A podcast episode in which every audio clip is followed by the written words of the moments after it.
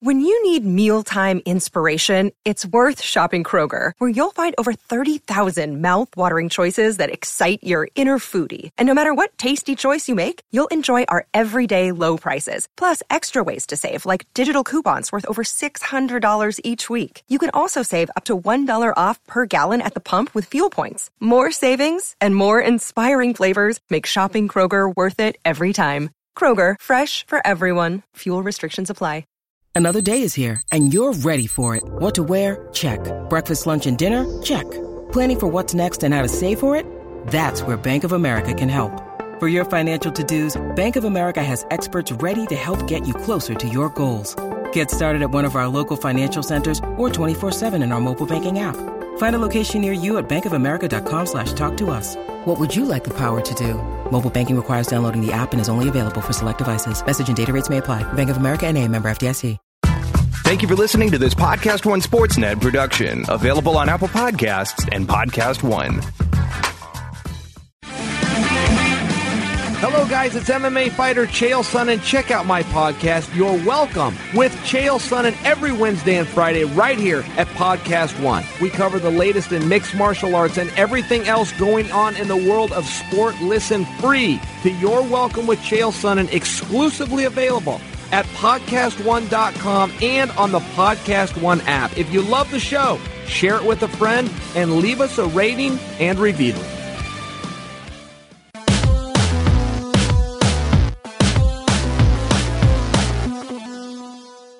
Welcome to RealGM Radio. I am Daniel your host, and so happy to have you with us for this episode. I had been thinking about doing a Tiers episode of the podcast, and thankfully, my frequent guest on that, Matt Moore of the Action Network, was generous enough with his time, and so we put in the time, and it was a lot of fun and also a big challenge to really put all of this together right now. That's part of the reason why I wanted to do it is to really think about, okay, where are these teams right now? And sure, there are moves that could still happen, but where are they right now? And it was a great exercise. This week's episode is brought to you by betonline.ag. Use that podcast one promo code for a 50% welcome bonus. Episode runs it's about an hour 20 and great conversation. We touch on all 30 teams, not as long on every team, but defining championship contenders, defining playoff teams, all that kind of stuff, and, and where we drew the lines and how we define the lines. All of those things were really particularly interesting and challenging this time around. And I hope you enjoy listening to it as, as much as, as we enjoyed make having the conversation. Thank you so much for coming on. Thanks for having me, man. Love doing this podcast. One of my favorites. This was a particularly, I, I would say it was both challenging and fulfilling exercise because really this was the first time that I put mental pen to paper and said, okay, who is on these teams? Not, not, you know, like drawing out rotations or anything like that, but just really piecing together not only who is on which team, but how to really compare them. And as we've done pretty much every time with this, thinking about it as a whole league exercise I think is really good because it also reminded me of the conference disparity, which is still notable this year. It's a little bit different in some ways, and we'll talk about that. But really, okay, like how how do we draw the lines of division when it seems like everyone has changed? Yeah, it's there's just so much upheaval, and the fact everyone's really focused on uh, the parity for good reason that there's been such kind of a rebalancing of the NBA. And obviously, when we've done this this podcast in the past, like last year when we were doing this, there was always like the sense of okay, there's there's one team, maybe two at the top. Uh, there's a couple of teams that we can throw into the contenders category. And then I look at this one, um, and it's last year was so backloaded in terms of the tiers would get bigger. It was like a pyramid where you had very few teams at the top and it goes down. Mine this year uh, is honestly a lot more like an hourglass, um, where there's a lot at the top, there's a little bit in the middle, and there's a little bit, and there's a wider base at the bottom. Um, that kind of tails off towards the very, very end of it because I don't think there's going to be that many bad teams. That's one of the things I think is really interesting about this is, is as a product of the kind of rebalancing and where we're at right now. This may change when we actually get to playing the games, but from where the perspective we have right now, it seems like there are no really super dominant teams. There's a lot of teams that are going to have vulnerabilities, and there aren't a lot of this team is completely miserable. I have zero interest in watching them this year is a complete waste. Um, even relative to most years when we're always optimistic about preseason, um, you, you, know, you do this long enough, you're like, okay, it, it sounds fun, but they're going to be terrible. I've only got uh, four teams that are really at the bottom of my tiers. That's a really good point. And what it made me think of is there's a difference between best case scenario and a reasonable expected scenario. So, for example, there are teams every year where you say, "Hey, if like I could you could draw an argument like maybe Phoenix last year here. Like if everything goes well, if Devin Booker takes a jump, if everybody else does well, maybe they can be on the like on the fringes of the playoff picture." For me, this year is a little bit different as of right now because for a lot of these teams, I don't think it is as outlandish a scenario. It is, you know, it is still above 50% for a lot of these teams. It's above, you know, let's say the 75% outcome for a bunch of them. Like Sacramento, I think, is a great example here. I don't expect Sacramento to make the playoffs this year, but they could. Like it is, it is within the realm of possibility, and a big part of the reason why I don't expect them to is because they play in the West. But the argument for Sacramento, the argument for Chicago, for a lot of these teams, I think it's more, it's it's simpler. It's it's a little bit clearer than before. It's not as rosy, eh, like it doesn't require rosiness like it did in in prior years, and and I think that's a really good thing for the league. Yeah, and obviously we're going to have the team that was supposed to be good and just nothing went right for them and, and everything fell apart. And we're going to have the team that were like, they're going to be terrible and they won it pretty, pretty good. Like last year, uh, I was really low on the Kings. I was just like, the Kings are going to be bad. They're always bad because like I bought in the year before and they were terrible. So I was like, I'm not doing that again. And then they were really good last year. Um, there will be those kind of teams that make jumps and then kind of fall back. What I'm actually more expecting is a little bit of regression from last year's teams that had really good seasons. A lot of people I think are banking on continuity. I'm not as much. I think that continuity is going to provide stability and not necessarily top tier performance. Uh, and then the other thing you mentioned in there about like making the playoffs, I think the bar is going to be a lot more attainable this year because I think that um, the competition level will be higher but I also think that uh, that's also going to mean that you're not going to have to chase the numbers that you used to. I don't think in the West you have to get to 50 wins anymore. I think that you have to get to like 45, and you're going to be at least in the picture. And, and, most teams were at that point last year anyway. But like if you get to 45, you I think you'll feel pretty good about making the playoffs in the West. And if you win 45 in the East, you're probably a six seed. So like it's just a lot more attainable now. That if you're able to play 500 ball and then have one stretch where you you win 10 of 20 or, or 10 of 15 rather you're probably good like you're that's probably going to get get you in and so all the numbers for being able to make it i think are difficult. That's that i think is going to be also fascinating to watch is like who's going to tank? Like who is who is going to because i think if, if you're going to tank this year you're going to have to really try. You're going to have to be like all right we have to pull everybody because the teams i think are too good otherwise for them to be in position to do so. Yeah and and, and for let's call it tanking for for those purposes another important differentiator is when do you take your foot off the accelerator? And i think that's going to be a big question too because th- even though the lottery odds have been balanced a little bit and everything like that there are still incentives to having the sixth worst record as opposed to the 10th worst record and so how long do these teams think that they're in it and it ties in with something I haven't written about this yet, but I've been thinking about it over the last two weeks. That I, I, did this I did this piece last year, and I think I might just write it every year now about how the trade deadline getting moved up because they didn't want guys getting moved during All Star Weekend and all that kind of stuff. I think this is another year where that's going to be a real complication because in both conferences, not only are there a lot of teams that are optimistic, but as you said, if the lines get a little bit lower, there are going to be fewer sellers and possibly significantly fewer sellers. And that can affect the whole market, you know, and, and then so that could lead to a more robust buyout market. And this is also an unusual year because basically every really good team, maybe with one exception, which we'll talk about, they could use rotation players. Like, you know, so this is a very different year. So let's say, I don't know why this is the example I'm thinking, but let's say Andre Iguodala ends up, let's say Memphis trades him to a team that thinks they might be competitive. And, you know, that idea rather, rather than just waiving him. And maybe they give up a small asset. And for Memphis, that would be a fantastic piece of business because they got a first round pick for him and then they would get maybe a modest asset in exchange for him for, to, to send Iguodala away so let's say that team thinks that Iguodala is, you know, they're they're playing th- they're playing out the string, and in early February they think we're still in it, and then maybe by the buyout deadline they they realize this, and so I think that my my current theory of things is that there will be some teams that aren't sellers at the deadline that become buyout teams, and then the huge benefit there are these really good teams that have minutes to offer. Yeah, I think that's a that's a really good working theory. Um, Memphis is, I think, a really interesting case uh, all on its own because Um, I asked this morning on Twitter. I was like, "Who's going to have? Who's got the worst roster right now? Uh, Dallas or Memphis? Like, who's going to have a, a, you know who's going to win more games?" And 86% said Dallas, and that makes sense. Like Dallas uh, on surface is a lot better, but you look at it and it's like, all right, you got Luka. Uh, we don't know what condition KP is going to be ba- back in, or what kind of player he's going to be, or his long term health, or anything. But KP's obviously the second best player of all those listed.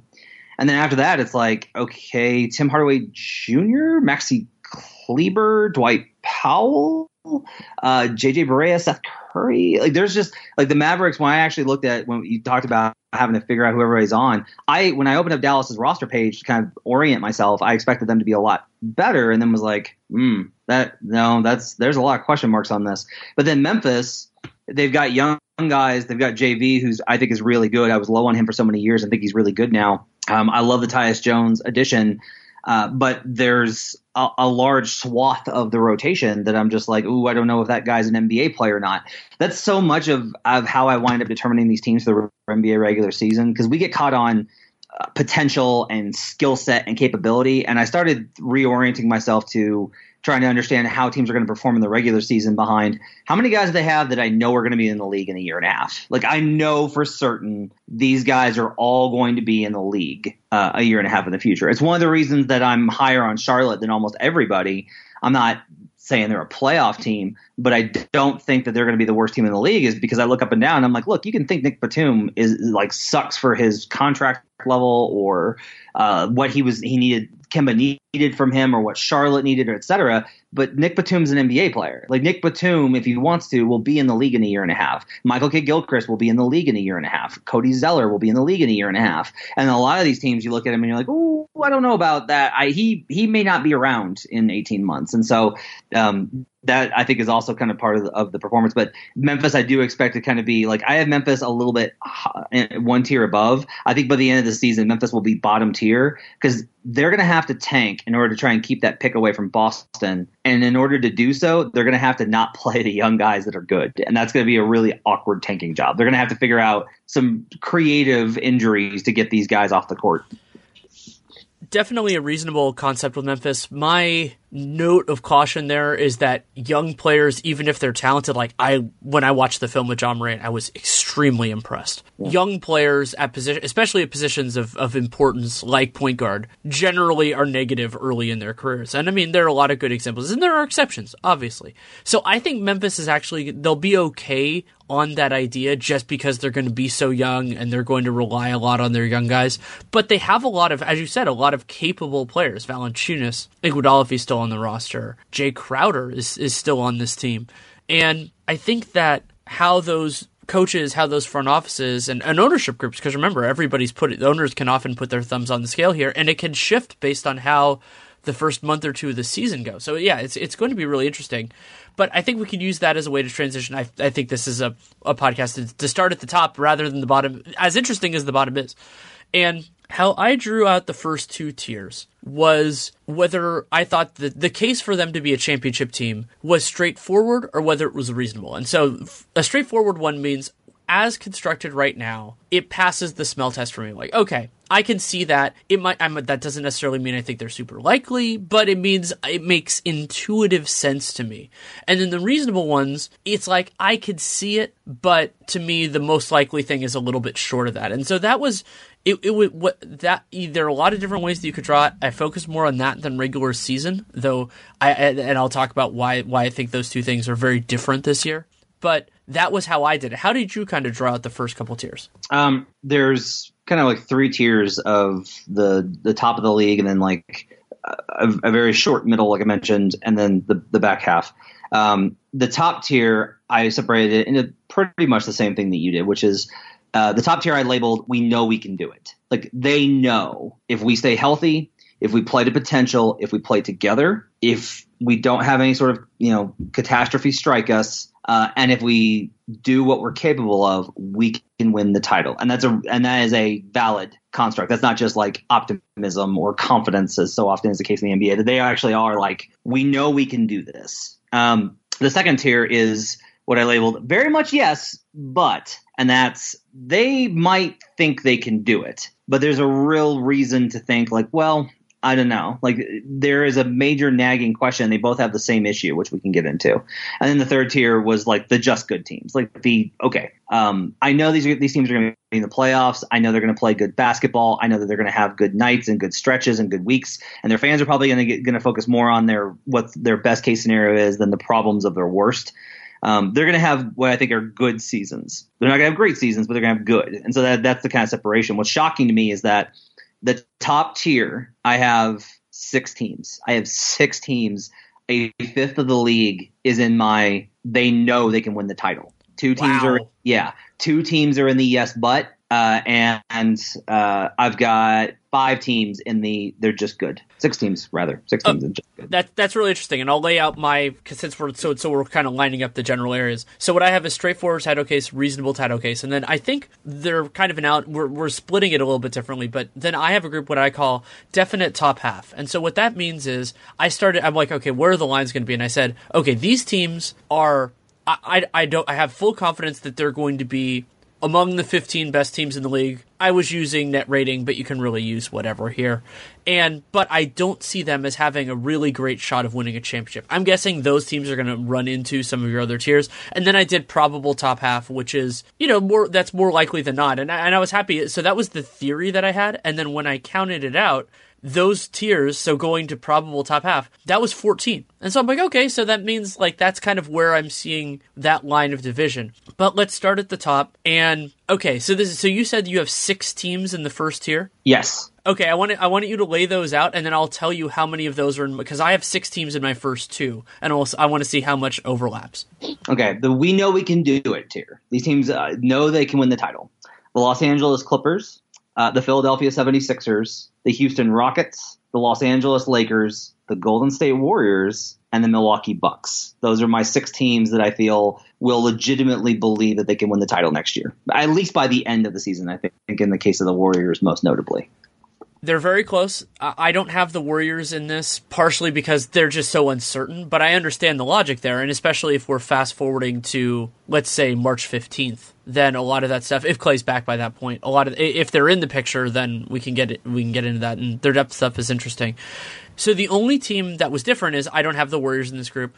And in my second tier, what I called the reasonable title case, I have the Denver Nuggets. And the Nuggets were a really tough team for me. They're in some ways they're prototypical of what I defined as definite top half of like those teams that are going to be good, but I don't necessarily think they're going to win title. But I respect the growth that they've had and the idea that the West is a little bit different now. And I think that Jokic's, you know, maybe some of his a little, yeah, I thought he played better in the playoffs than I expected. But I also think that the league is moving towards them a little bit in that the switch everything idea that was so necessary against the Warriors, I don't think that stuff is going to matter as much anymore. There aren't, there isn't a team that's constructed in quite the same way. And I think that Denver might benefit from that more than a lot of these other teams. And so, even though I'm, I am still ambivalent in many of the same ways that I was about them being a championship team as opposed to a really good team, which I'm pretty confident they will be, but I that, that that's what pushed me to to put them a little bit higher than I would have, let's say, in April of last year or this year. They're fascinating. I know. I could tell you right now, they're going to go into camp, and for the first time since uh, I've been there, the word title is going to be used in media day. Uh, last year, it was playoffs and win the division.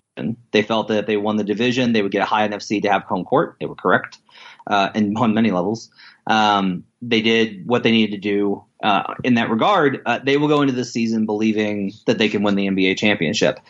I have them in the second tier. Uh, the two teams in my very much yes, but and I, I, after I, I'm done, I definitely want to hear about this other team. I have the Nuggets, but I also have the Jazz. Uh, those are the two I, I get that. I get that. They were they were two teams that I had trouble separating as well, and you did separate, and I had trouble with it because even though they're constructed differently, in some ways the theory is actually pretty similar in terms of like are they are they like a championship team, and the the but I guess is where you're getting at with that. Yeah, so it's what here's what's what's fascinating is okay with with Utah. Um, I loved everything they did th- this offseason. I hated how constrained they were by their personnel last year. It was like you could tell that they had good schemes and played together and were well coached and had the talent. And Donovan Mitchell and Rudy Gobert are really good, and Joe Ingles does his thing, and it's all work. Like there's something that can work there, but Donovan wasn't quite there, and they needed a point guard that could actually shoot. And Rubio just murdered them with turnovers and his inability to shoot. And it just they schemed against them. Like Memphis beat them twice early on the season just by playing drop scheme well. It was just Marcus Gasol being like, I'm not, not going to let you have the lob. You can do whatever you want. I'm not going to let you have the lob.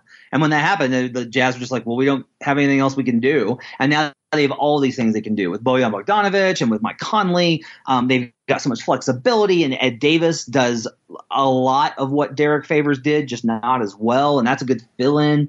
Um, and Gobert will benefit from it. And I think Donovan Mitchell takes a leap. The question for me is like, all right, they're in a game six. They're on the road versus the Lakers. It's halftime. It's they're up or down three points. It's a close game. LeBron started to heat up. He took off the first quarter and just kind of felt his way in, and he got going in the second. It's beginning to be a bit of a problem who is going to going to step in and take over for that team? Who's going to be the guy's going to be like, I'm carrying you. I'm going to carry you in this game because Mike's got too many responsibilities. I don't know if Bojan can do that. Ingles is a no. Rudy can't create offense on his own, and then it all comes down to Donovan. Now, if Donovan hits a, a, level above, if Donovan Mitchell plays, if he bounces back from a sophomore slump and he comes into camp in, in great shape and is healthy all season and is added like is more efficient and more comfortable, which I think is definitely possible, he can be the thing that vaults them into that top group. Versus with the Nuggets, like I don't have questions about who's the guy in the playoffs because Jokic was that time and time again. Like he carried them. He was insane in the playoffs. He was so much better than I thought he would be. I had so many questions about Nikola Jokic in the playoff setting, and he answered all of them. Um, but with Denver, it's do you have a guy that's going to be able to get you the bucket that you need? Because in a lot of times they needed Jamal Murray to like step up and be the guy, and Jamal is so ready to be that guy that it hurts him. He won't make the right play. He doesn't make the right sequence. You can't have a team that's built around the overall strength of components around Nikola Jokic, and then in the most crucial moments turn it into this guy's going to go get you a bucket. Like you have to play within the system, and Jamal doesn't have that mindset right now. And so like I have these questions about like are they going to be able to step up? That game 7 was a huge opportunity for them versus Portland to take another step forward. And it's okay because they already won one game 7 versus San Antonio. They took a bunch of steps last season. But until they get to that and and show that they have an answer for that, I have to be a little bit concerned about their ability to get past the Lakers, the Clippers, et cetera, because I know all those guys have guys that are ready to step in and make the plays at that moment. Um, we should probably talk about the top level again, just for a little bit, considering those are like the title teams that we think. Right, and so uh, we can we can talk about this because I drew I drew a, a, line, a separating line that you did not, and it was hard. But for for me, the, the three teams that I thought had the more straightforward arguments were the Bucks, the Clippers, and the one that shocked me, the Lakers. And the Bucks, it's it's right there. I mean, I think they're going to be the best team in the regular season, and losing Brogdon, I'm going to talk about that a lot this year. I think that's really going to hurt them. But they didn't have him for the whole regular. You know, he he was only a part of the regular season, and they have ways they can improve. Giannis is incredible. He could be even better next year. So and and they're a, they're a talented playoff team. I do think that some of their, their flaws are there. The Clippers, I think this is in some ways the easiest case, just because they have a deep team, they have a talented team, but the regular season record might be a little toned down, just if Paul George is making his way back, or maybe even not healthy to start the year. And then the team that was challenging for me in, was the Lakers because I'm a believer in LeBron and Anthony Davis. I'm not necessarily a believer that the Lakers can get to the so the idea behind for me a team that would be a, a, straightforward title team is you have to be elite on one end and you have to be at least very good on the other. That's really the way this has worked in in recent years. And so the Lakers being an elite offense doesn't take any stretch of the imagination. They have LeBron James. They have a lot of offensive talent. Defensively, yeah, it require requires a little bit of a stretch. But when I was really trying to sep- put, so what I did was I had all the these other six teams: the Bucks, the Clippers, the the Sixers, the Nuggets, and the Rockets, and I said which which place do the Lakers feel like in my gut do they feel more aligned with? And I just I just felt like they were more in this group than with the Sixers, Nuggets, and Rockets. That's interesting. I mean, that's that's interesting. Like I like a lot of what they did. Um, I think one of the things that's interesting is where do you have the Sixers? So I have them fourth. I have them in the next tier, in the reasonable but not straightforward. And the reason why is I'm just not totally sold on their offense yet. I, I just, mm-hmm. uh, you know, having guys that that can't shoot, having some their their defense is going to be just straight filthy. But then the other reason why I'm a little bit uncomfortable with the Sixers at this point, and this is something that I hope and expect will resolve after the years. I don't think they necessarily have enough looks yet. You know, like they, I, I really like their starting five. I like a lot of things that they can do, but they don't really have, you know, let's say a meaningfully, like a really different type of player that they could plug in and then pull out one other guy just to make a different group that has some, some more prominent strengths and weaknesses. You know, like that's sort of an idea. I, that's something I love about the Clippers actually is that the Clippers have all of these different players. So if they want to go with Beverley and go with like some of these really like more defensive capable units, they could do it. They the center is still a little dicey, but everything everywhere else, I think they could do it, and that's why I, loved getting JaMychal Green back. But with the Sixers, I like where they are, but I just think they need to to add a little bit more to kind of flesh this team out. I'm betting on the Sixers. Uh, I've gone all in on Philly. I was I was not in on them last year all regular season. Um, I thought the Nets were going to have a real chance at, least pushing them, and they answered that call. Even though there's a few things in that series. I well, I mean, the Nets did have a real chance in that series. Mm-hmm. Um, and then you know, I expected the Raptors to really handle them in round two, and when they didn't, it both spurred my doubt in the Raptors, which hurt me later. Uh, and it gave me a lot of confidence in the Sixers. Like I, they proved a lot to me in that second round series. Um, a lot of what I'm banking on is I think there will be one year. It may only be one, but there will be one year where Embiid's body is there for him, where he manages it. He'll miss the, the uh, usual number of games, ten plus probably, um, but they will be so good in the games he plays one of the things that I like that they did is you mentioned like they don't have a different look. I like that they went the other way and are, th- this whole offseason I look at and say they basically are like Joel Embiid's our best player and we're doing everything around him. Like uh, Richardson can shoot and make some plays off of him. And B learned a lot in the playoffs about how to manage the double team and how to pass out of it without turning the ball over, which was a weakness for him last year. I thought Simmons picked up a few things in terms of, okay, if they're going to play me this way, here's how I can counter. Or even if I can't be an impact in our half court offense, I can still make things happen. Like he did a lot of stuff and actually showed me quite a bit. Like losing Redick hurts, but they did get Richardson. They kept Tobias Harris. I think overall, uh, and was Zhaire, I think, playing more for them. I think they have a real capability to take a step forward by having a very clear identity. They're no longer trying to, for it to be like, oh no, like it's Ben and Joel and and uh, Tobias and Jimmy. It's very clearly like no, it's Joel with Ben and Tobias and then the other guys. And I think that formula will actually benefit them quite a bit. And I think that, that if Embiid's like I'm basically saying like I'm willing to bet on Embiid's body this year. And if I bet on Embiid's body this year and it, and I, that bet comes through, he's so dominant, he can lift them to another level. And the East is weaker than the West, and they've got a real shot at getting to the finals. And then they only get, you know, depending on the matchup, I think that that works really well. Um, the Lakers are actually the team that I think I had the most questions about of this top tier. Like I put them in because I was like, okay, LeBron, check. AD, check. Uh, I don't love that combination as most people, as much as most people do. Um, it's obviously a lot of talent and then like all time talent, but LeBron's never been a pick and pop guy. He's never been great at passing to the pick and pop. Like Bosh got a lot of his buckets out of that in Miami off of Wade and off of Chalmers. It wasn't necessarily LeBron running pick and roll with Bosh over and over again. Um, he never really did that with Kevin Love, which was super infuriating. That they just didn't use that as a weapon. Like LeBron should have run pick and pop with Kevin Love 50 times a game, and they just didn't. They just didn't do that. Um, so like I have to see him actually adapt Davis's talent to believe that that he's going to do that. But it's still LeBron James and Anthony Davis. LeBron coming off a full year rest, despite you know outside of whatever strenuous activity Space Jam requires of him. Um, and then uh, they brought back some of the guys from last year I didn't like, but they did add Jared Dudley. They did add Troy Daniels, who's a shooter.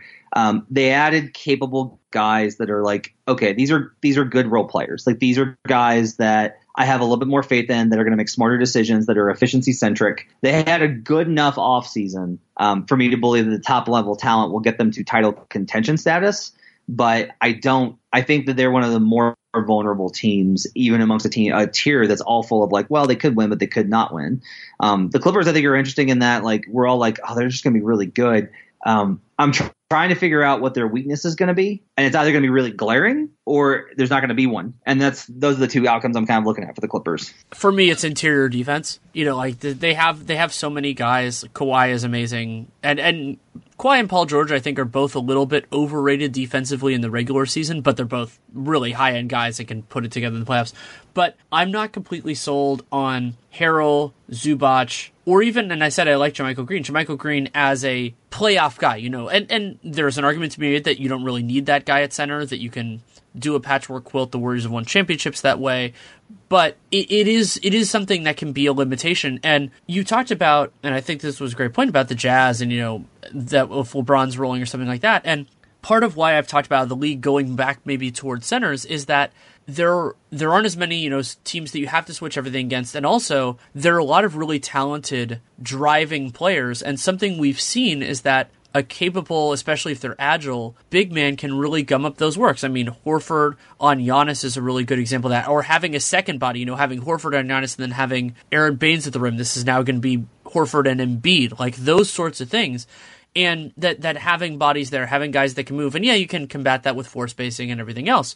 But I think that the Clippers don't quite have that personnel. The really good news for the Clippers is that is the single easiest thing to fix. You know, like that that is a a niche that you can either get somebody on the buyout market or that you can acquire somebody via trade. And the Clippers, as this is a very underrated part of this, that I, I wrote a little bit about this when I did a breakdown of, of their moves for the athletic, but they deliberately, from what I could tell, I, I, don't have any sources in their front office. I, it seems to be pretty clear that they gave up all these future assets in the George trade and, and everything else they did, but they retained the ability through the Stepien rule to trade their 2020 first round pick. And I think the reason they did that is because they can use some of their filler salary, they can use that pick and upgrade at whatever they think is the biggest thing they need to upgrade. And what makes the Clippers different is, yeah, they could you could make an argument that a lot of these guys, Lou Williams, Mo Harkless, Montrezl Harrell, like a lot of these guys could be a really important part of this Clippers team, but they also are awesome salary filler if they end up wanting to do something really different.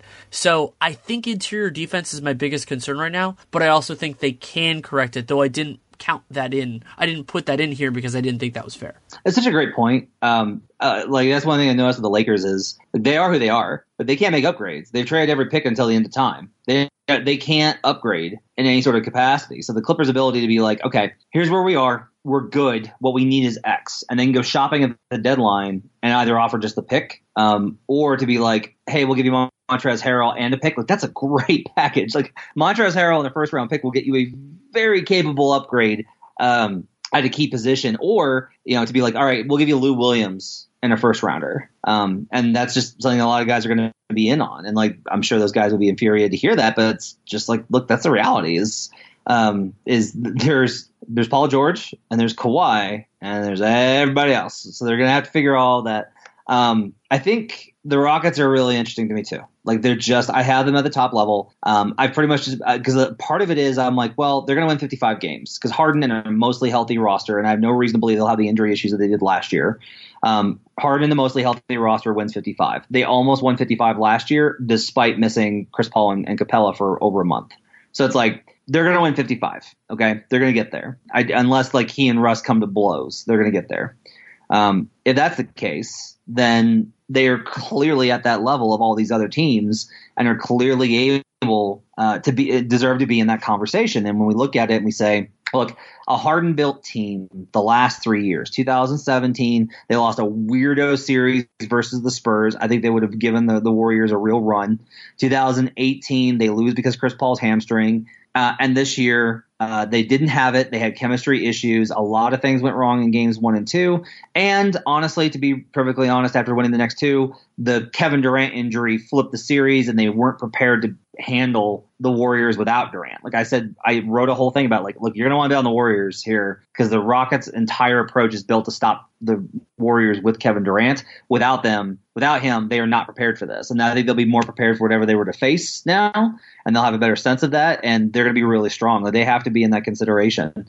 Um, so yeah, like that's I think that we're mostly in agreement on who these top teams are. Uh, where did you have Utah again? So I had Utah at the top of the next tier. So I didn't have them in the two title groups. So those six oh. teams, I had them in. Basically, they're definitely a top half team. It wouldn't surprise, but I don't think they're going to win the championship. And I wouldn't be surprised at all if Utah finishes with the best record in the West. It wouldn't shock me in the slightest if they do. But I drew the first couple tiers on titles for right now. We can do regular season projections later on. I, I feel like that, but the my biggest concern with Utah, and this was true even before what happened with Kawhi, is they don't really have the personnel to handle just those elite talents. And uh, Gobert is, is incredible, and I think Gobert is more he's he's going to be better suited, and also he's improved, of course, against great teams than he was, you know, a couple of years ago. But LeBron and Kawhi are on, in my opinion, the two mo- the two most talented competitors that they face. And but I like Bogdanovich. I thought he did a better job on LeBron back in 2018 than I expected, and he deserves immense credit for that. But I don't think he's that guy. I don't think Joe Ingles is that guy. And what makes the Clippers and the Lakers different in these in these groups is that they have two different guys that really put stress on a front court. And and you know maybe if you could try to defend Paul George with the two, maybe maybe I don't think it'll work particularly well. And that's where I get a little bit queasy with the Jazz. So I think they're in that group. This is actually where I had Denver a lot of last year, which is like they're a really good team, and I, I, they could they can win as many games as they want. But unless, as you said, Donovan Mitchell takes that jump, for me to say they're going to beat four other teams in seven game series, at least two of which are going to be really damn good, like I'm just not quite there yet. I could be there, and in March or April, I absolutely could be, especially if Mitchell takes a jump. I'm just not yet. Um, one final note on the the Sixers because you mentioned it, I forgot to go back to it. You realize I went through that entire spiel about them and I just didn't mention Al Horford. That's how like that's how this offseason is. Where I'm well, like, and, and you didn't talk as much about oh, Josh Richardson, who like I've been on the Josh Richardson train for an insanely long time, and I think that he gives them defensively a look that could be really important because he makes life hard on the the guards that most teams don't have a flavor for. And yeah. incidentally, the Bucks don't really have that guy, so it doesn't matter as much against them. But any number of other teams in the Eastern Conference, like in the playoff picture, like you put Josh Richardson on, let's say Oladipo comes back and he's 100% or close to it, he's just going to make Victor Oladipo's life suck and there is an intense value to that. And incidentally, I think they were they're a team that could benefit theoretically. It's not going to happen, obviously, from going to like a top sixteen format because there's so many dominant guards in the West. But it'll still help them all the same if you can cut off a team's attack. I think if they played Boston as another example, it could be there. I'll talk about the Rockets briefly. I think I agree with you, and I think this is a point that needs to be hammered hard by people like us. Is that I am I'm among the people who believe that the Rockets have some much bigger structural problems now with Russ that they did not have with Chris Paul, and and they also have higher ceiling because Russell Westbrook is an incredibly talented player in some ways that Chris Paul is not and cannot be at this stage in his career. However, those misgivings that I have are almost entirely playoff based. And so it is not reasonable or fair to say that the Rockets will be like a bad regular season team or a worse regular season team because of it, because Russ is healthier, he can play more minutes, and these like the the structural things about like oh how do you defend like defending the Rockets is easier when Russ is off ball. In the regular season that stuff doesn't really come up that much. Teams don't have the capacity to develop specific schemes and really go into this stuff with some exceptions and we're seeing a little bit more tactical zone and th- and elements like that. Also tactical zones against Harden are a real challenge. But I think the Rockets like and I wonder how that idea, which I think you and I, whether whether or not we agree on the postseason foible stuff, that I'm a little bit concerned. You know, like looking looking a long way into the future, that some will see the success that I expect them to have in the regular season as a sign that everything is fine. And I, I don't think that's true, but I fully expect that to be where many people are in February, March, and April. Their fans definitely will be there. Um, I, I think a lot of us are just going to be looking for, we're going to be looking for change. We're going to be looking for uh, it doesn't matter how many wins you get. It doesn't matter what kind of points you put up. It doesn't matter uh, what your efficiency rating is. What matters is is Russ playing off ball at all? Is Harden playing off ball at all? Have they shifted their pace? how much have they changed? How much have they adapted? Like this can work. All of us are like, this can work if, but these ifs are those are big ifs. There's things they can well, and and like, on the along those lines, it, it's going to be hard to evaluate the Rockets also because to me the points that I'm going to be looking at most intently are close games in the last three minutes against good teams, and it's entirely possible they're just not going to play many of those in the regular season. Yeah, and like look, they're going to hammer the Magic. They're you know one of their best games last season when uh, that really like boosted things. Um, they played Atlanta like the second or third game after Capela got back and they just annihilated them. Like they went to Atlanta and it was like the, everything. It was like the best possible Rockets game, um, and it boosted their efficiency ratings and it kind of set the tone. And like they that win really did like you saw it. It gave them momentum to be like, if we play that way, no one's going to beat us except for like you know the Warriors. Um, but the problem is like you have to be prepared for how things are different and. I'm really curious if Harden has finally reached that point. Like, I wonder if Harden thinks you know what? I averaged 36 points a game, the second most in the last 50 years behind Jordan. Um, I was second, and I still didn't win MVP. I came up second, which he'll obviously always be mad at. Um, and we lost. Maybe it's time for me to graduate beyond that. There is a point where players do reach that. Like LeBron after 2013 really did reach a point where he was like, I no longer need regular season validation. All I'm doing is playing for, for May and June. Like that's all I'm doing. And like I wonder if Harden may have reached that level. Like if he's still really geared on I got to win MVP, I can do this. No, I no, no, I can do this. I can do it both. I can. Then they're going to struggle again. They they need him healthier. They need him more rested. And Russ affords that opportunity. Like give Harden the night off and just be like Russ, go out there and run spread pick and roll with Capela 50 times. Just just go out there and run it over and over again. We're playing the Magic. They do not have the versatility or the length to stop you. Go do that. Um, and they can win you know 80% of their games that Harden sits. If he sits if he sits 12 games they can win 10 of them playing that way. And likewise like they can manage Russ a little bit with being like okay you know Russ's knee is acting a little bit up. Let's just go back and Harden's going to cook. And then after Harden does that okay the next game we're going to rest them both and we're just going to say you know what? It's fine if we lose this game. Play for later. Like fo- focusing on that and focusing on what you're going to need to do to beat the Clippers to beat the Lakers, to beat the Rockets, or to beat the, the Nuggets, to beat the Jazz, uh, to beat the Warriors. Because I still like I'm ready to start talking about them because look, uh, you're out there, you know, team. There's a lot of, of feeling that's not, and like they lost Andre Iguodala and Shaun Livingston, along with obviously Kevin Durant, and those are big losses. And Klay Thompson's out um, an indeterminate amount of time. I've heard a lot of weird of uh, not weird. I've, I've heard a lot of disparate stuff about Klay, where it's like they've said five months he's going to be back, so that's like you know December, January, and then I've heard like, well, it may be a little bit longer than that. Like there's just been a lot of noise about it, like there always is with these injuries, and we're not going to know until fall. We won't have a good idea until like November of, of how far away he is. But I'm assuming he comes back. And even if he comes back on March 1, I still believe that Draymond Green, Steph Curry, Klay Thompson, that is a good enough trio with anything around them, which they, they kept enough around them, um, that those three are good enough to make a real run at the title under Steve Kerr. Like, if they get into a series, you can throw out, like, oh, but the defense from the Clippers and all that. Okay, well, if Steph scores 40, and Steph finally is, has a, a, playoff series where he's unleashed after he's gotten better every single playoff series he's been in. And last year I thought was his best playoff run of his career. And everyone's like, well, Draymond's going to slide. But what if he doesn't? What if he's got one more year left in him? Like, I think the Warriors belong in this conversation based off of their experience, their motivation, and how like they're gonna have like they have to adapt. Like the Rockets can go out and just try and be like, well, we're just gonna do my turn, your turn, and do the same thing, and they can get by. But the Warriors have to adapt, and I think that they're they are in particularly a team of individuals of how smart they are in terms of the way that they approach the game. That they will be best suited to an environment in which you adapt or you die, and I have a lot of faith in them to adapt. Getting Looney back even if he doesn't play a ton of minutes in the regular season or in any given game, Kerr doesn't seem comfortable with that for whatever reason. They got Cauley-Stein, and, and Cauley-Stein will help. And maybe Draymond plays a little bit more at, at center during the year, just as a break glass, but they don't have enough wings, so that's actually it's probably not much of an issue. But they, I, the offense when, Steph Curry's on the floor, even if they they're significantly more limited than before, that's not a, a, a you know that they'll be good offensively. They'll, they'll probably often be great offensively.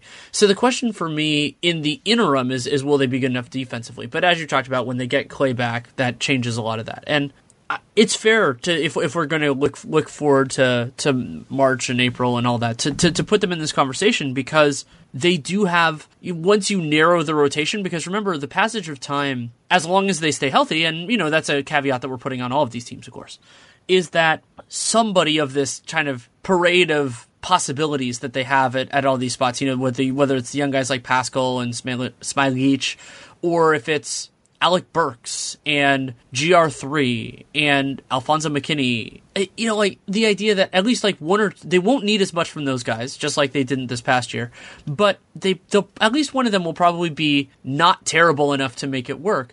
And Curry Thompson Green is an amazing foundation. And what makes those guys special is that you can do it with a lot of different pieces around them. As long as you have like a base level of offensive and or defensive competence with those other two guys, you can do so much damage because you have your offensive initiator, you have a bunch of different complementary passers, you have two strong defenders in Curry, as long as he's not in foul trouble, can do a lot. So yeah, I think there's a fair argument there. Now, having the biggest other piece, and it looks like uh, my expectation is that Russell will be on the roster for all of next year, not particularly fit well with that paradigm of, you know, Curry, Thompson, Green, and someone else, even though he's a talented player and will be good in the other minutes.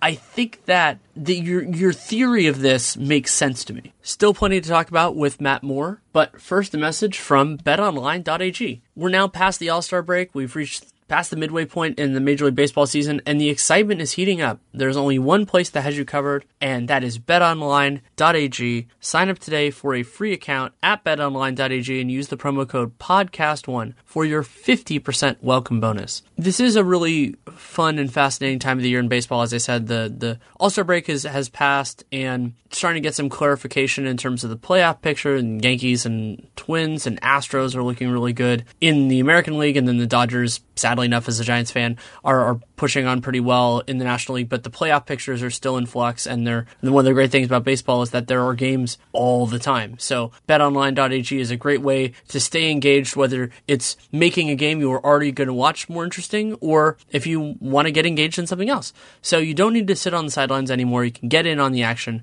And do not forget to use the podcast one promo code because that gives you a 50% welcome bonus. Alternatively, you can text bet now, B E T N O W, to 238 Either way, you get that 50% welcome bonus at betonline.ag, your online sportsbook experts. Let's do a quick recap. Um, I'll go first and then you do yours, and then let's do.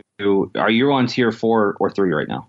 I'll lay out the rest of my tier three, but I don't think we're going to need to talk too much about those guys. Okay, so like real quick, like um, I've got we know we can do it, which is the Clippers, Sixers, Rockets, Lakers, Warriors, and Bucks. Very much yes, but which is the Jazz, Nuggets. That's tier two. My third tier uh, just good. These teams are just good. Like I know what they're going to be, um, and it's the Pacers, the Raptors, the Spurs, the Celtics, the Blazers. Uh, I'm including the Pelicans, but I'm actually like right now going to drop them into one tier below because I'm just too high on them. Um, but like that's that's where I come out on. Is like I know that the, the Raptors, even with like unless they really do commit to a, a rebuild in mid-season, which I don't expect them to, uh, they're going to win between 45 and 50 games. The Pacers are going to win between 45 and 50 games. The Spurs are going to win between 45 and 50 games. The Celtics are going to win between 45 and 50 games, and the Blazers are going to win between 45 and 50 games. Like, there's no scenario in which I see those teams being below 500 and without a major injury, and there's no scenario in which I see them winning, you know, 52. I'll give them two more wins to kind of as a buffer if like they win a bunch of close games or things work out.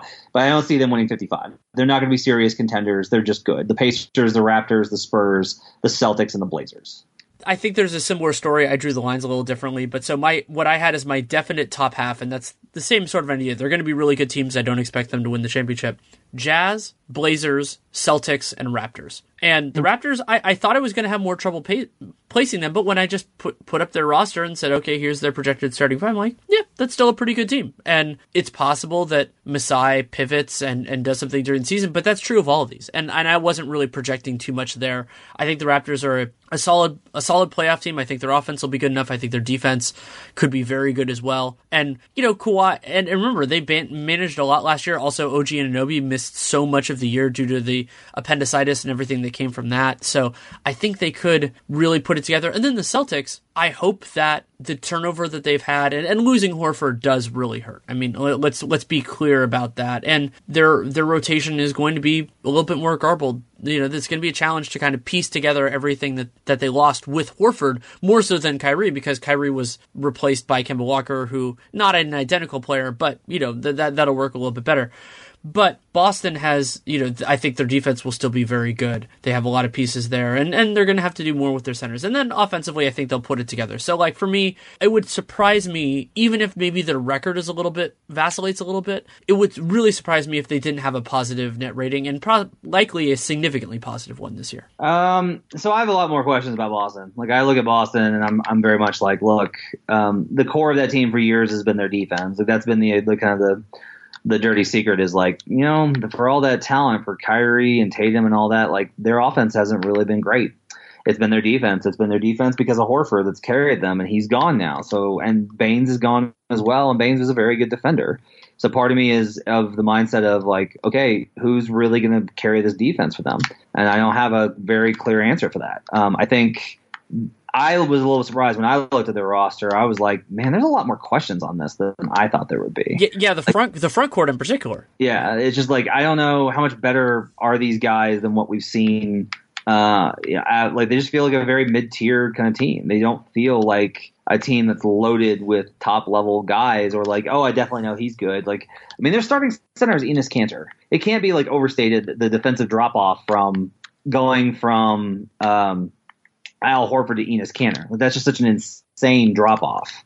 So I think that's something that probably needs to be mentioned. Um, that they're going to be really, they're going to really struggle. I think uh, based off of their defense, and that that's going to take um, a lot of figuring out for them. So I'm, I'm a little bit lower on Boston, but again, it's just like, well, I got Kemba Walker. I like Tatum and Brown. I like Smart. They have enough guys. Uh, they'll get the job done, even if I'm there. I think there's gonna be a lot of points in the season where I'm like, well, I don't know about this this Boston team, but I think they'll figure it out just enough for them to be, uh, like I said, 45 to 50.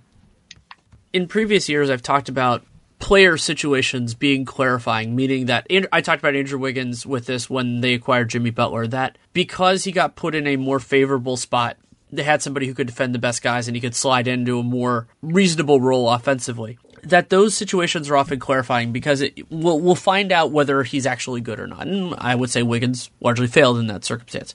I think that's what this season is for Brad Stevens. Like Brad Stevens, I've thought of him as a really good coach for a long time. Those early Celtics teams, I remember you using the phrase tryhards, and, and and I agree with you. Like that, those teams, the early Stevens teams, really played over their heads, especially these young guys. Young guys typically don't defend defending really well. And so I think that's a part of what I'm doing right now is that I agree with you that they're not as clear. Like, let's say you compare the Celtics to the Blazers. As much as I have some misgivings, and I do, with what the Blazers did this offseason, and Nurkic is out for at least a period of time this year. I have far fewer questions about the Blazers from a talent perspective than I do with the Celtics. And it's not like Terry Stotts is a bad coach in any semblance, way, shape, or form. He's he's a very, very good coach. But I think I'm going to give the Celtics the benefit of the doubt for right now with Brad Stevens because I think I think he's a very good coach. And it is interesting for me, and I will acknowledge this, that one of the teams you had in this tier that I did not is the San Antonio Spurs. And I should probably use the same logic there, especially when you consider, you know, like what San Antonio put together last year with a top five offense somehow, some way. But I'm just, I, I'm just still not a believer in their talent, and so I'm not all the way there yet they're very close to being good, but they just they keep relying on like they're. Top, here's the thing with weird is most teams that we look at in the league, um, almost all the teams we look at in the league, we look at and we say, well, I love their stars. Like obviously those guys are great, but what about the other dudes? And they are the exact opposite. Where with uh, San Antonio, I'm like, well, I love Dejounte Murray and Derrick White and all those guys, but I do not believe in DeMar DeRozan and LaMarcus Aldridge. Like I just don't. I don't believe in in those two guys, and so I don't have any faith that they can do what they need to do um, in the playoffs. But I've just kind of learned at this point that they are so good at basically just gaming the NBA regular season. They beat the bad teams. They'll figure out a handful of wins that they need to get. Um, they'll do what they need to in order to get enough guys uh, on on board to play well for a whole season, that they will come away with you know 45 to 50 wins. Like they're just consistent, and I don't think it's a measure of their ability to match up. Like the fact that they lost to the Nuggets the way that they did, um, they had a real opportunity to steal a series when Denver had one of the worst shooting performances I've ever seen in a playoff game in game one. They had opportunity to steal that series and they couldn't get it done. And to me, a lot of that's like on DeRozan and Aldridge. And I don't mean to kill those guys. It's just like that they those guys need to be like third to fourth best guys on a team, and they are the number one and number two. Um, but look, look, Dejounte Murray is going to come back. They're going to get have guys that step up. Um, I still like Poeltl a lot. Their second unit was so good last year. That was the, the secret. It was like their benches just killed people because again, they'll face these teams like Orlando, like Atlanta, like everybody in the Southeast Division essentially, and they'll win because they'll go on 15-2 runs in the th- in the second and third quarters and get that thing done. So they're still going to be in this group with all of these teams. It's weird to be like, yeah, the Spurs are in the same tier as the defending NBA champion Toronto Raptors, but I don't know how good. I, I, I think there's going to be a lot of hangover next year for the Raptors where look, they won a lot of games without Kawhi last year, so there's reason to think that they can get there. And I'm still saying they're going to. I'm saying like 48, 49 wins uh, for Toronto, but I think there'll be some hangover. I think there'll be some wear and tear. And I think that's going to be really hard for them to get up for those. I mean, it's going to be hard for them to get up for after what they went through last year and those big moments. How do you get up for, oh, it's Tuesday in February versus the Pistons? How do you get up for that game?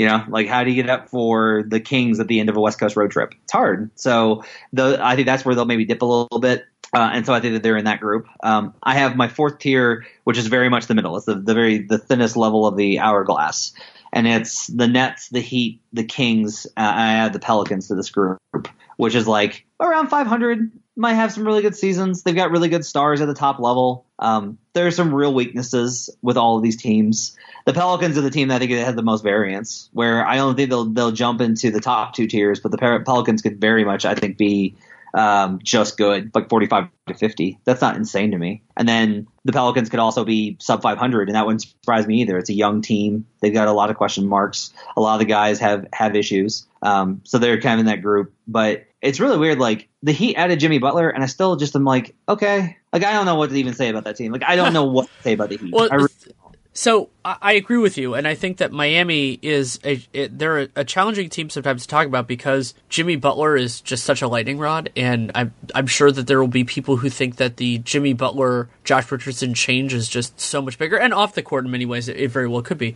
For me, the reason that Miami is in this tier, I so I have it as probable top half is a Erik Spoelstra and his defense, but also Goran Dragic only played in 36 games last year, and I think that could be really important because they were they were doing a lot with you know it was MacGyvering, especially offensively with you know masking tape and just kind of like putting things together. Wade having some big games that we had some some terrible ones as well, and so Miami last year Justice Winslow at point guard, Justice yeah, Winslow at point guard, and so Miami last year they they finished the year using cleaning glasses, garbage time filters. They finished the year 26th in offense. And having Jimmy will definitely help that as well. If they can have more Dragic, they can, and, and they'll just have some more options. I would expect, you know, they give their front office another year to evaluate talent, fit in some of these other players.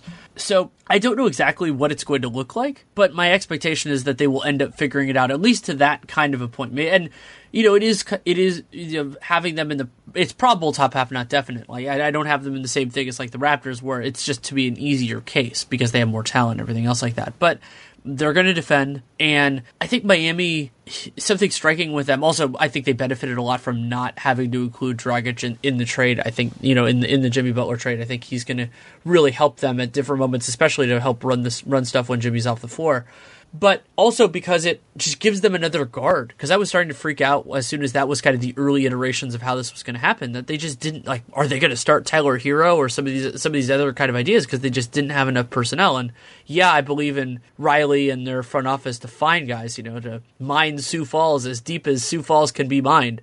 But now that's a little bit easier and I think the front court, you know, losing losing Hassan Whiteside does hurt in the sense that you know he's a talented player, and I, I, do think that you know he's overrated, but overrated does not mean bad in any way in any way, and so they're a little bit less not versatile, but they just have a little bit less depth there, and I think that could be could be concerning. Even though I thought that was a good move for them, but I am really interested in just kind of how it all fits together. So here's here's my little point with Miami. I think they will be intellectually interesting, but I think they will be one of the least fun teams to watch in the league.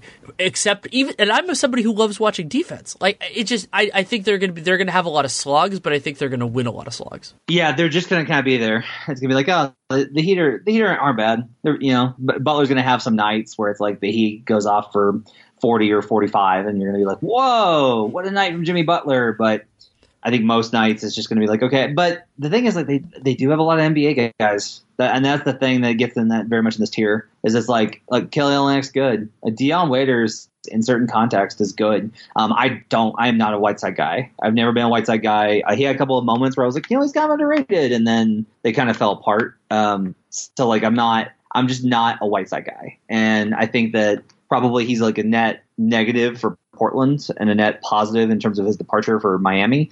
Um, you look at it, and, and, a lot of it's like, all right, Justice Winslow was a lot better last year. Is that sustainable?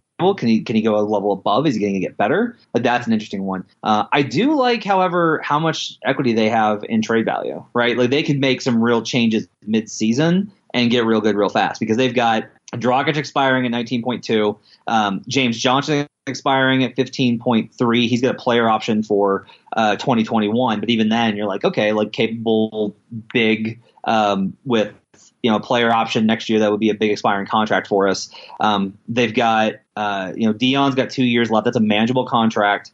Uh, they've got um, a, just a few guys, and like Bam's really good. And so if, if you if you put kind of all those kind of packages together, they have a, some capability, I think, to be good enough uh, to you know, be a playoff team in the Eastern Conference, be a pain, but I feel like the ceiling is uh, not only is it low, but it's like a concrete ceiling. You're not, they're not going to bust beyond. They're not going to be one of the top five best teams in the league. They're not going to have that stretch where they're like, man, maybe we're really underrating the Heat. They're not going to be there. They're just in the middle. Uh, the Nets, I think, surprisingly, I'm really down on considering how high I've been on them. Like, like a lot of it's just like, look, they'll have Kevin Durant, and that's thirty million dollars in salary, and they lost I did the the look at all of the guys that had positive net ratings last year, and there's noise in that, sure. But they lost a lot of guys that actually did help them win last year. Like Ed Davis and Jared Dudley helped them win games, and both those guys are gone. Uh, and so DeMarre I, Carroll too, and DeMarre Carroll too. So like they, I have some questions about the Nets. Like, and look, we've seen Kyrie.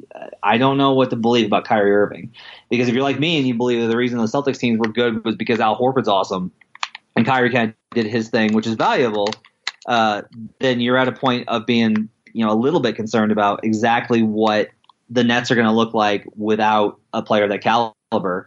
Um, maybe I'll be really high on them in 2020, 2021, but for now, I, I have a lot of reservations. I think the Nets will be fine because they got enough talent. I like Atkinson, but I'm a little bit concerned about it. The Kings, I'm trying to figure out too. Like, oh yeah, like what if Hield and, and Fox get better? Then what? Like if they play better as a team, then what? If Bagley gets better, then what?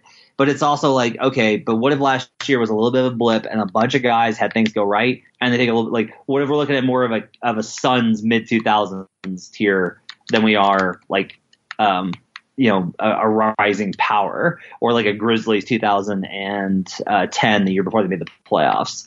Those are the kind of questions that I kind of have.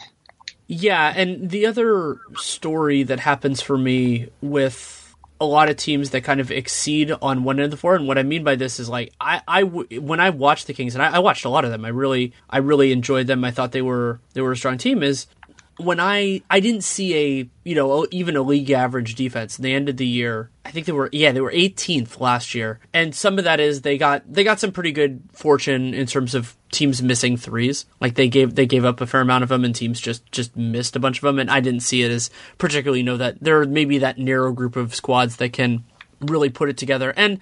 Their, their defense could absolutely be better you know, from a personnel standpoint this year, getting Dewayne Dedmon, I, I really like Dedmon, and and they, you know they have more options now in the front court. I don't necessarily love those options, but at least they have more of them, and that's good. But I, I wonder the same thing, and and they're in this point, and I'm not comparing them as teams, but it was you know like with De'Aaron Fox, kind of with De- with where I was starting last year with Devin Booker, which is they're going to get better and I don't doubt it, but I wonder how that's going to manifest in terms of team success. So De'Aaron Fox was transformational last year for the Kings. They were not they were hu- basically a huge part of their offensive success was that they not only were successful largely in transition offense, but they ran so much more than a lot of other teams. But what what kind of concerns me about that is that transformation has already happened. Fox can get better, and I expect him to as a half court player, and he can get better as a transition player, and he's going to get better as a defender too. I loved him as a defender going back to the Hoop Summit, but once you've done the big change that he was a part of, and you know they they changed coaches and a couple other things, whether that impacts it or not. But so the idea, I, I fully expect him to get better, but can he? What can he do that really elevates them? And I'm not saying he can't. I'm just saying that I'm having trouble visualizing what it is. And sometimes that is just an example of me not seeing the whole picture. Pascal Siakam is a great example here. I just didn't see how he was going to put it together, and he did. And now I understand it because it, it's the reality. And so, like maybe with Donovan Mitchell, but with Donovan, it's going to be more about the jump shot maybe than anything else you know, I, I believe that there is a path. I'm just not seeing exactly what it is. And the way my brain works, even if I believe that it's there, until I, I, I degrade that possibility a little bit if it's harder for me to internalize. So uh, I, I'm with you on all that. I think uh, my bottom three tiers. Uh, I have competent mediocre. Like mediocre is the top of my bad tier, which is good. Like that's good. That this like the bad, the top of the bad is still pretty good. Is still mediocre and fine. Um, Pistons, Magic, Thunder can make the can make the playoffs in the Eastern Conference. Going to be real up and down. There's going to be nights you're to be like, I really liked watching them, and nights you're to be like, Ugh. Um, the Thunder are a tough one for me because I, I actually looked at the roster today and I had just forgotten. Like again, just forgetting these these guys are on there because I was like, well, okay, Chris Paul, Steven Adams that's going to be a really great pick and roll combination because Adams is so good at finishing on the little floater, and Paul's still really efficient. Um, so that'll be good. Uh, and I was like, well, okay, they'll get Andre Roberson back, and there's some defense. I was like, ah, but how are they going to score? And then I remembered I was like, well, they're getting Danilo Gallinari. They're going to have Gallo on this team to fill out the scoring on the wing, and then they're also going to have Shai who can do some things. I'm like, wow, like Shai, like Shai, like they, they have just a lot that they can do. Like, that that team, I had to bump up a full ten wins because of how low I had them initially. Because I was like, ah, oh, they're just tanking, they're gonna be terrible. But if they don't trade Chris Paul and they don't trade Steven Adams, this team's probably going to still be rattling around uh, in the playoff picture, even if they're not necessarily in it. Yeah, I kind of was of, was of the same boat when I was, you know, putting together the rotation. Like, oh yeah, they have they have Gallo, they have a lot, and they've defended well over the years. And if if Sam Presti wants to continue going forward, I think what they're going to do is they'll they'll push for the first couple months, and if it's there, then they'll keep going, and if it's not, then you, then you start to pivot unless somebody makes a really strong offer for one of their dudes, and if that happens, then you, you pivot harder. Like you know, for example, if somebody really wants Chris Paul, by all means, you know, I I think that they there there aren't any offer, you know, there aren't any players that are off the table for them, and OKC's is there. So it's interesting the way I ended up drawing this out, and part of it was my own limitations. You know that I I, I just so I drew, drew, what I thought was a fringe category, and so what what the the idea of the fringe group, and it's huge. It's basically everybody other than what I call the dregs, the bottom teams in the league. Is they absolutely could be a top half team. They're probably not going to be a championship team. And I have varying degrees of confidence, but the reason why it ended up becoming, I believe it's a 10 team tier, is because when I tried to draw a line of separation, I just couldn't really do it. So I'll go through them and this the order is basically how much confidence I have in them. And I think that order will surprise a lot of people. But and, and it is more, you know, about potential and all that kind of stuff than anything else. But it's, you know, the, it, the order is the order. But so here's how here's how I have this g- gigantic fringe group. Spurs, Mavericks, Pistons, Magic, Timberwolves, Hawks, Bulls, Kings, and the Kings I should probably move up. That's I, I'm in, I'm realizing that now. Thunder, Pelicans, and Suns. Like all of them could be in the top like could be good teams. All of them like i think they could be on the fringes of the playoff race depending on you know the bottom teams could be on the fringes. The top teams i think are more in it. But like i when i got down to it i was like it was magic timberwolves was the closest line that i was going to draw and it just went you know i think the magic are better but i don't think they're that much better. And so i just ended up not drawing a line much of it, so much of this is just like playing in the east versus the west oh my god yeah so much of it because like the the Wolves are a good example of if they're in the Eastern Conference, they'd be like, no, like, they can make the playoffs. Like, they'd be even with the Pistons and the Magic, and they're in the West, and so they're a full tier lower, um, which is below competent mediocre. I have uh, young, fun, and full of losses, and uh, that's the Suns, the Timberwolves, the Hawks, the Grizzlies, the Bulls, and the Mavericks. All of those teams are built around a star talent under the age of 25. Um, all of those teams have are in asset building mode. All of those teams have the capacity where it's like, okay, look, if their rookies or if they're young guys rather are way better than we expect, then they're going to be. Uh, they have the capacity. Like the Suns have have the most of any jump because there was a, a brief sliver of time when they had uh, Johnson and Oubre um, and Ayton and Booker. And then that, that, small stretch, the Suns were competitive. Like they were a legitimately competitive team. And so if they have that ability, uh, if they have that roster, like there's a good chance that the Suns are going to be competent, and that can move them up into like competent mediocre to that higher tier. Like they would not, they're not a team that I would be amazed if they surprise me. Um, the Bulls, likewise, are I'm actually really high on the Bulls. Like I look at their roster and you look at some of the numbers and like they were good. They were good when Porter played. Like Otto Porter made them good. Uh, they're going to have better point guard play even with a rookie. Uh, rookie point guards are rough, but they're still going to be better uh, on that end. Um, there's a lot of reason to believe in Markkanen. There's a lot of reason to believe in Wendell Carter Jr. if he ever gets on the floor. Uh, there's all these kind of reasons to kind of buy into the Bulls. Uh, the Grizzlies, I think, are going to be sellers by the end of the season. It just makes more sense for them to sell uh, and and tank out, keep that pick like we talked about. Um, the Hawks, I think, are likely to be really conservative with their approach. That they're just not going to value winning to such a degree that they um, are like going all out for it. They'll be kind of we'll see how this goes. But all these teams are are really fun. Like the bad teams, at least you know they would say there's a lot. But the bad teams in uh, here in July look pretty fun. They won't be as fun in January, but they look fun now.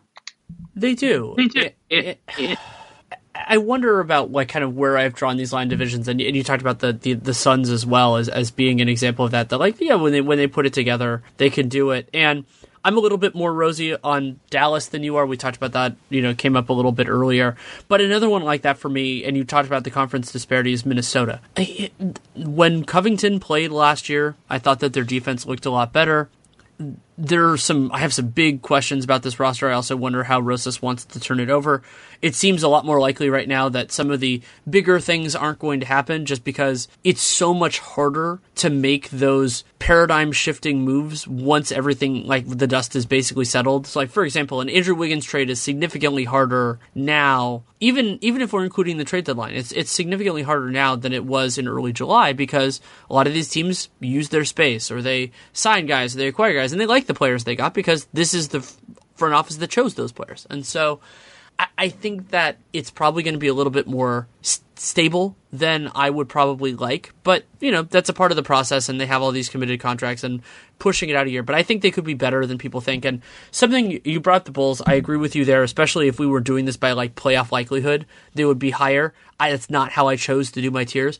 And something else that Chicago has right now, which makes me feel a lot better about them, is they have options. So you brought up Markkanen, and I think that's a good a good a good one. They played better with Otto Porter on the floor. Thaddeus Young is a really good player for them, and having him, having Satoransky, these players who at the worst add depth to the rotation, but at best can give them different starting and closing fives that can and and gap fillers for injuries. And so now when, when something happens, whether it's, you know, they trade Kris Dunn or Markkanen misses some time, they're not as screwed as they were last year. And in the East, not being screwed probably puts you in a pretty good spot. Yeah. Like, I mean, they're just, because if we look at the bottom tier, and that's my final one, I have uh, four tiers in what I've labeled Lake Woe Not Be Gone. Um, and that's the Wizards, the Hornets, the Knicks, and the Cavs. And those teams, I'm just like, you have really no reason to play this year. There's just not a whole lot of reason. Like the Cavs, I think there'll be some excitement about. Like maybe if Sexton and Garland fit together the way that they want as a CJ and Dame combo,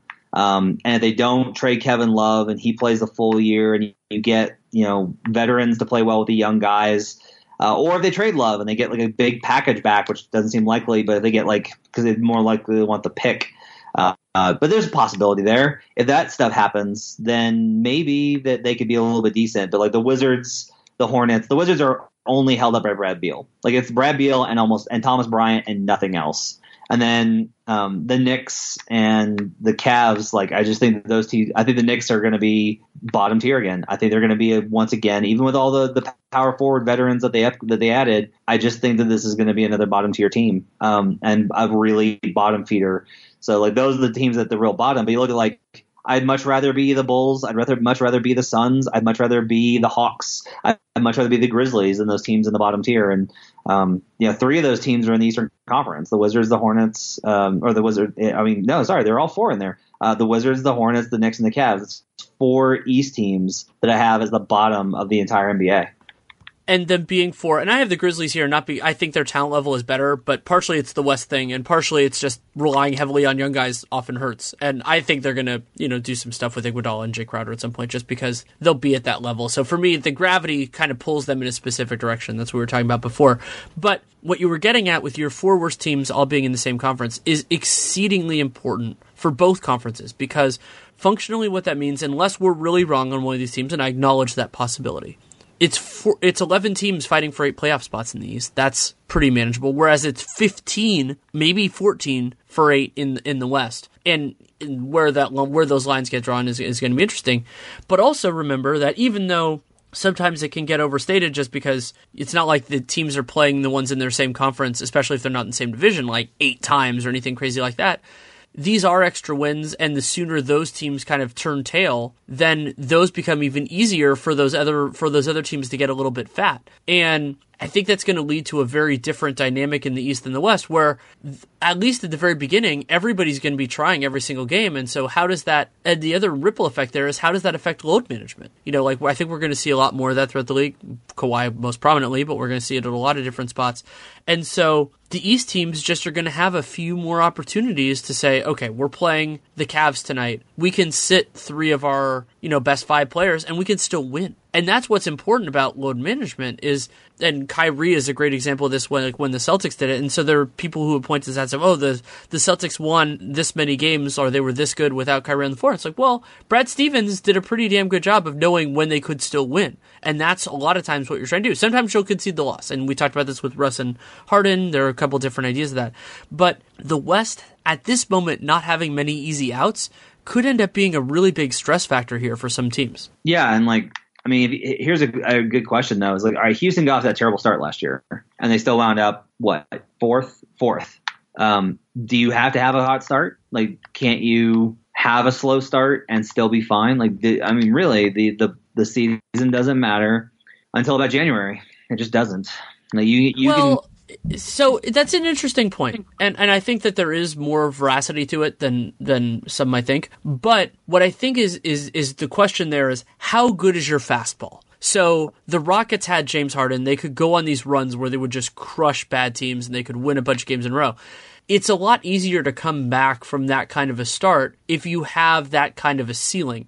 And so the Rockets can have confidence in that. Let's say the Lakers or the Clippers or, you know, those top, the, those kind of definite top half teams, so like my top three tiers. Those teams don't need to freak out at all. Also, we have no idea how the seeding is going to turn out in terms of with the, let's say the Warriors. You know, like the Warriors are going to be a tougher out than a lot of the teams in their kind of seed tier. So that affects where you want to be and everything like that. So I don't think those teams need to freak out, but the most important way that those early season struggles matter is how it affects ownership and management. Because there will be teams that see that, especially and the players as well. But I think that's sometimes overrated. But if a team sees a bad first month, the front office, and says, "Well, crap, we need to do something," well, then even if they shouldn't panic, if they did, that matters. Yeah. Uh, before we go, can you sell me on Dallas? Sell because I'm I have concerns. Sell me sell me on Dallas being um, competitive to decent. Okay, I think Luka has a, a big step to make, just like any other talented young guy. I thought that you know he, he was worse at the end of the year, and that leads to some of the stuff with Luka and and Trae Young and everything like that. But I I like the variability and viability of their front court. You know, Porzingis we'll have to see, but he's a really talented player when he's healthy, and I think that he will be a part of their rotation. I think he's actually going to be pretty good this year. I love Kleber. I think that he is a, a really good fit for where the league is going. More of a shot blocker than a defensive ace, but he is a more capable defensive player than I think some think. And he can shoot the ball, so you can use him in different things. I don't love Dwight Powell, but at least he can be a part of a rotation. And then I am, and Boban, of course, is, is Boban. You can, I think, I think you can make that work. And then Finney Smith is kind of in that same boat, but then a lot of the other part is Rick Carlisle. And that's, I don't necessarily love their guard rotation. I'm going to include Hardaway Jr. as a guard, like, you know, with Seth Curry and DeLon Wright and Brunson. I like a lot of those guys, but I don't love a lot of those guys. But Carlisle both with the way that he structures his second unit and just the, the balancing of playmaking responsibilities.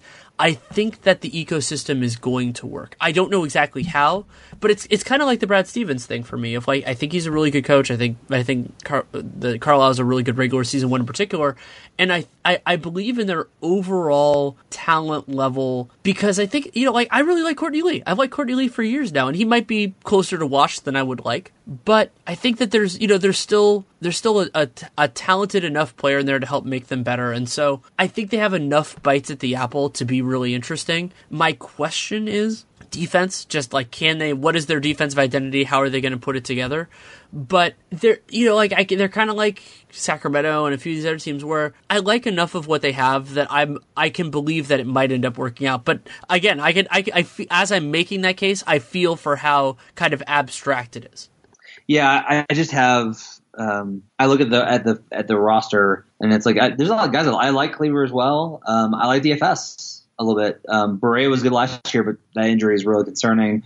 Um, Seth Curry had some moments. Like there's like they definitely have guys. I'm just a lot of that I think just comes down to how good you think Kristaps Porzingis is and what level he's going to be at when he returns. And I, I, have a healthy amount of skepticism, I think, for Porzingis more than most, based off of not only his health but also, you know, I think he's a little underrated in terms of an interior defender and overrated in terms of his perimeter uh, capability on both sides. So. Um, those are my questions, but man, what a fun tier system we have, man! Like, what what a fun season it's looking like it's going to be. Yeah, and, and we could theoretically go off on any number of different discussions right here, but we I think we've done plenty here. So unless there's something you really want to talk about, I will thank you for taking the time. Thanks for having me, man. Thanks again to Matt Moore for taking the time to come on. You can read him at the Action Network, and of course, you can follow him on Twitter if you don't already somehow at HP Basketball, HP B A S K E T B A L L. Love having Matt on, and these conversations are so illuminating, both in terms of the preparation, also getting getting into his thought process of how he's thinking about these teams, and it, it was it was blast, and it's something that I I genuinely enjoy. When we we talked about kind of when we wanted to do this, late July seemed like a logical inflection point, and so we were able to pull that off. And RealGM Radio, as many of you know, if you've been around for a long time, thank you if you are. We keep going all the way through the summer, and, and this is a once a week podcast that is year long. So it's 52, and going to go in some interesting directions over the next few weeks and of course going to do all the division by division stuff as well. Those will cover probably the next 2 months between those two things of a few separate conversations and then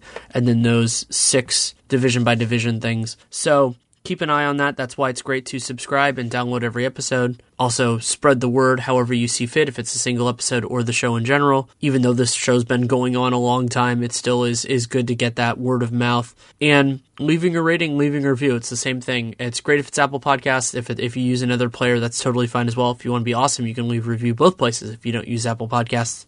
Whatever you see fit.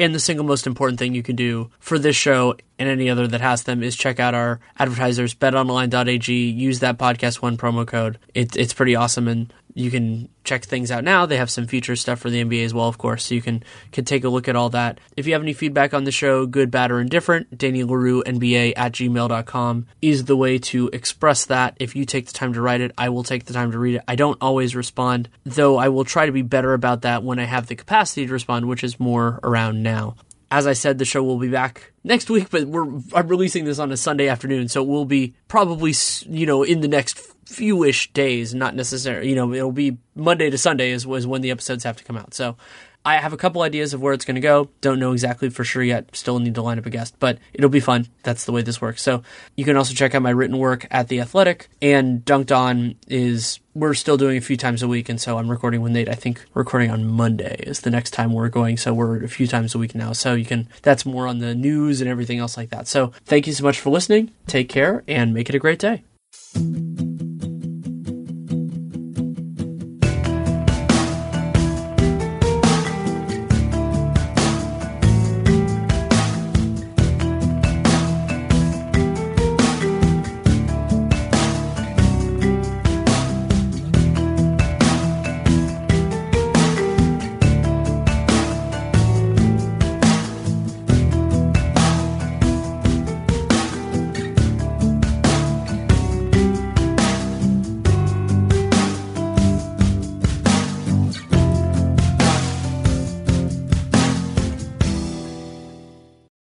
Microsoft Surface Pro 8 has the power of a laptop and the versatility of a tablet, all in one. This thin and adaptable device has a touchscreen and a newly designed signature keyboard that can even store your Surface Pen. Surface Pro 8 is Microsoft's most powerful pro yet. Show the world how you stand out with Surface Pro 8. Check it out at surface.com slash surface pro 8. It's not easy being the one everyone counts on to keep the facility running, no matter the weather or supply chain hiccup. But we get you, Raymond in Buffalo, and Maria in Miami, Jules in Minneapolis, and Stan in Central Indiana, taking control of everything that's under your control. At Grainger, we're here for you with experienced branch staff at over 250 locations so you get the product you're looking for. Call clickgrainger.com or just stop by. Grainger, for the ones who get it done.